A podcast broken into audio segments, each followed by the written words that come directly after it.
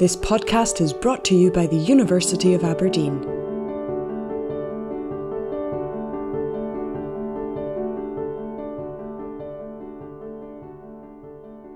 Welcome back to episode 2 of AMND in Focus. If you're new here and have missed our previous episodes, we recommend that you start from the beginning in order to gain an understanding of the AMND and to make the most out of the information from this podcast series. My name is Ellen, and today me and Shauneen will be focusing on one of the most unique areas of AMND their intergenerational data collection and how this can be applied in research. We will hear from our guest speaker on their use of intergenerational data from the data bank and why this is so important.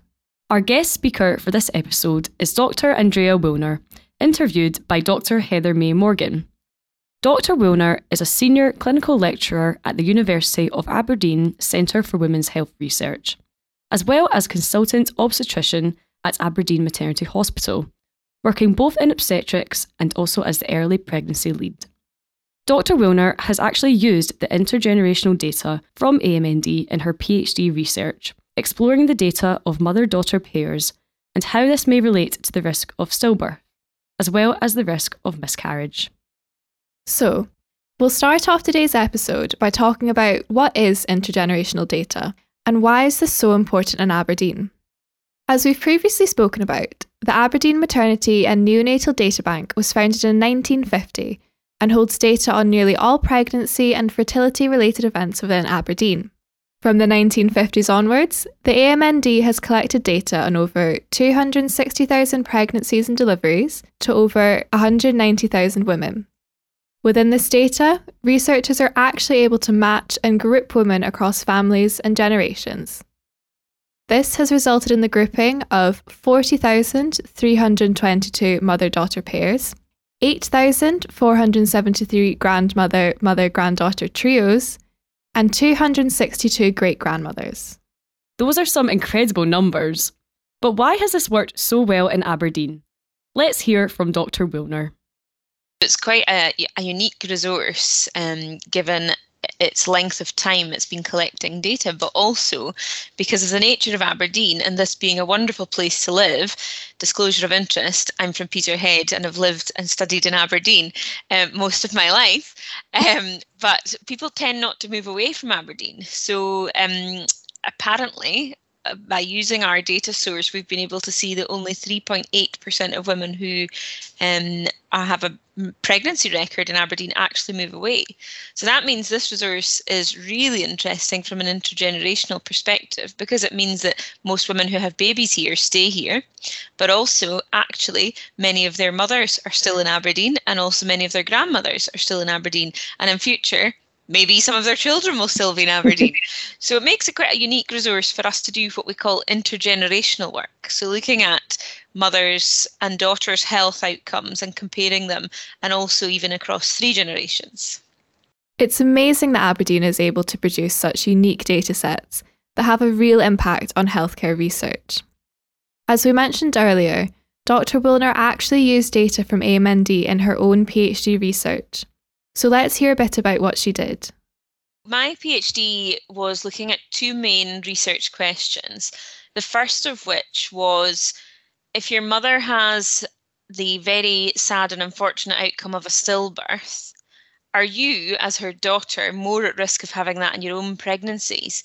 You can imagine that if you had a family history of, of such uh, a, a tragic um, pregnancy outcome that you could be quite worried yourself in your own pregnancy about that.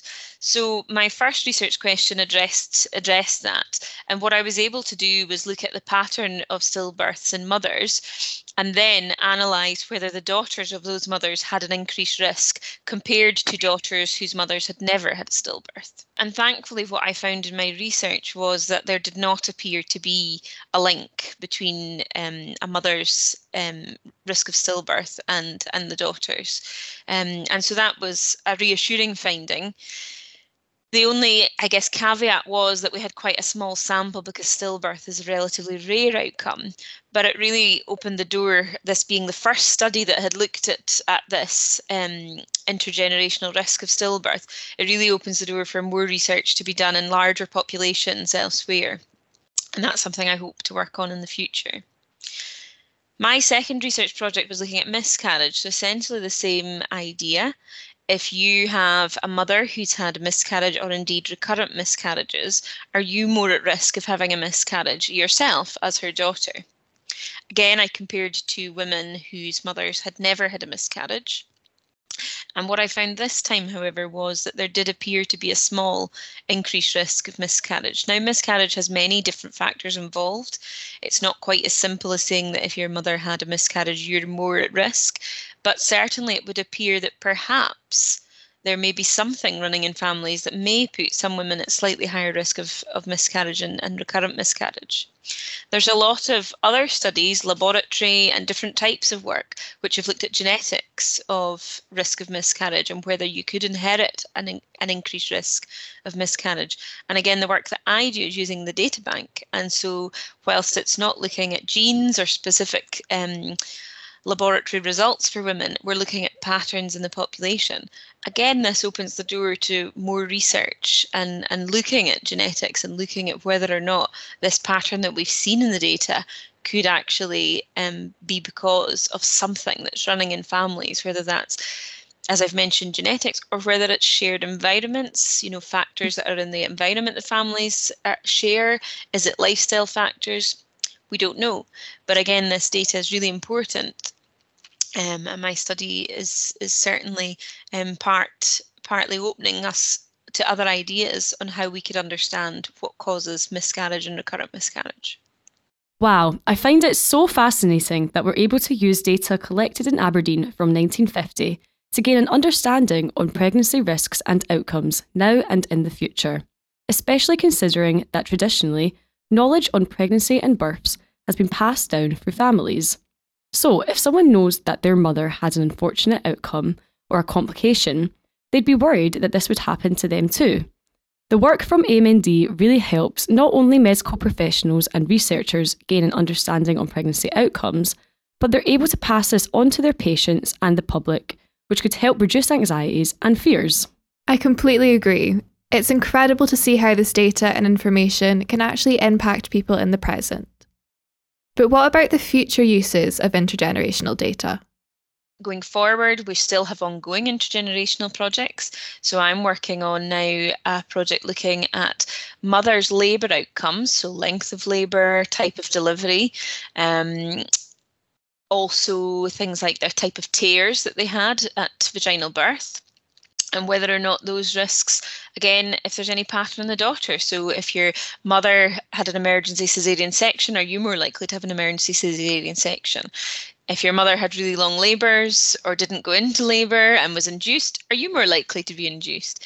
And it sounds sort of funny. Why would we want to know that as doctors? But again, it's about that knowledge and about understanding why these outcomes happen and why perhaps adverse outcomes happen in labour and what we might be able to do to counteract that and, and help.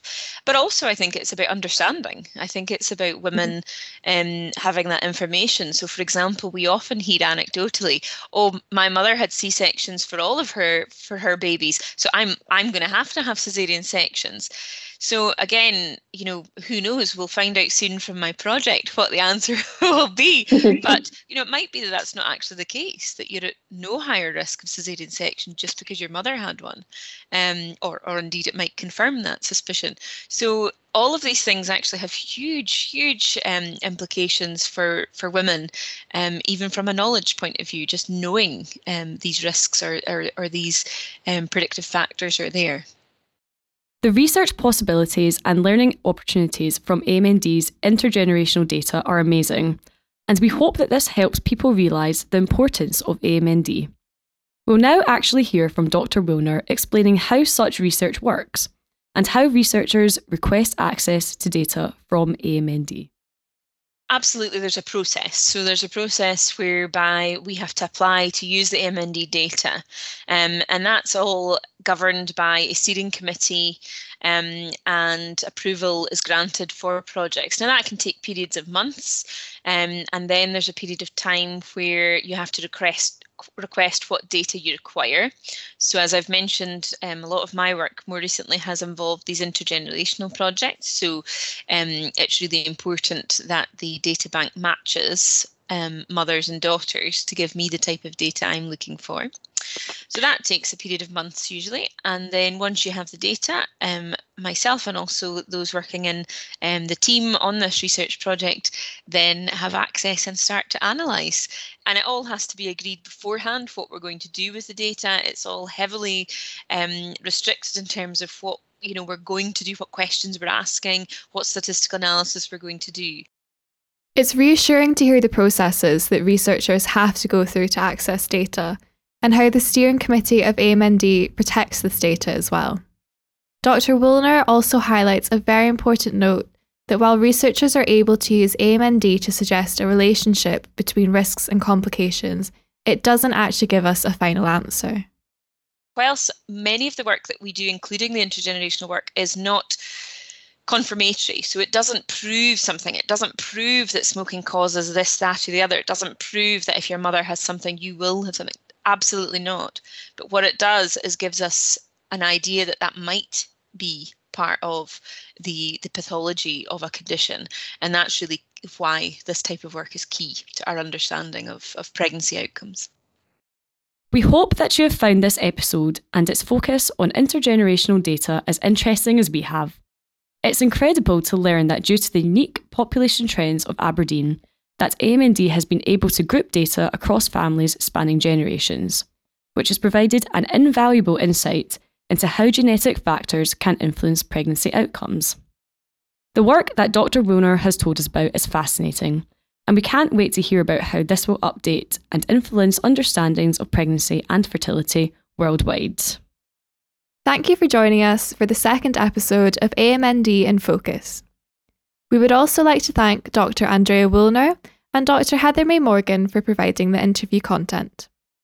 Join us in our next episode where Grace and Shawneen, current medical students at the University of Aberdeen, will tell us about how the work and research that AMND does influences the day to day clinical practices within the Aberdeen Maternity Hospital.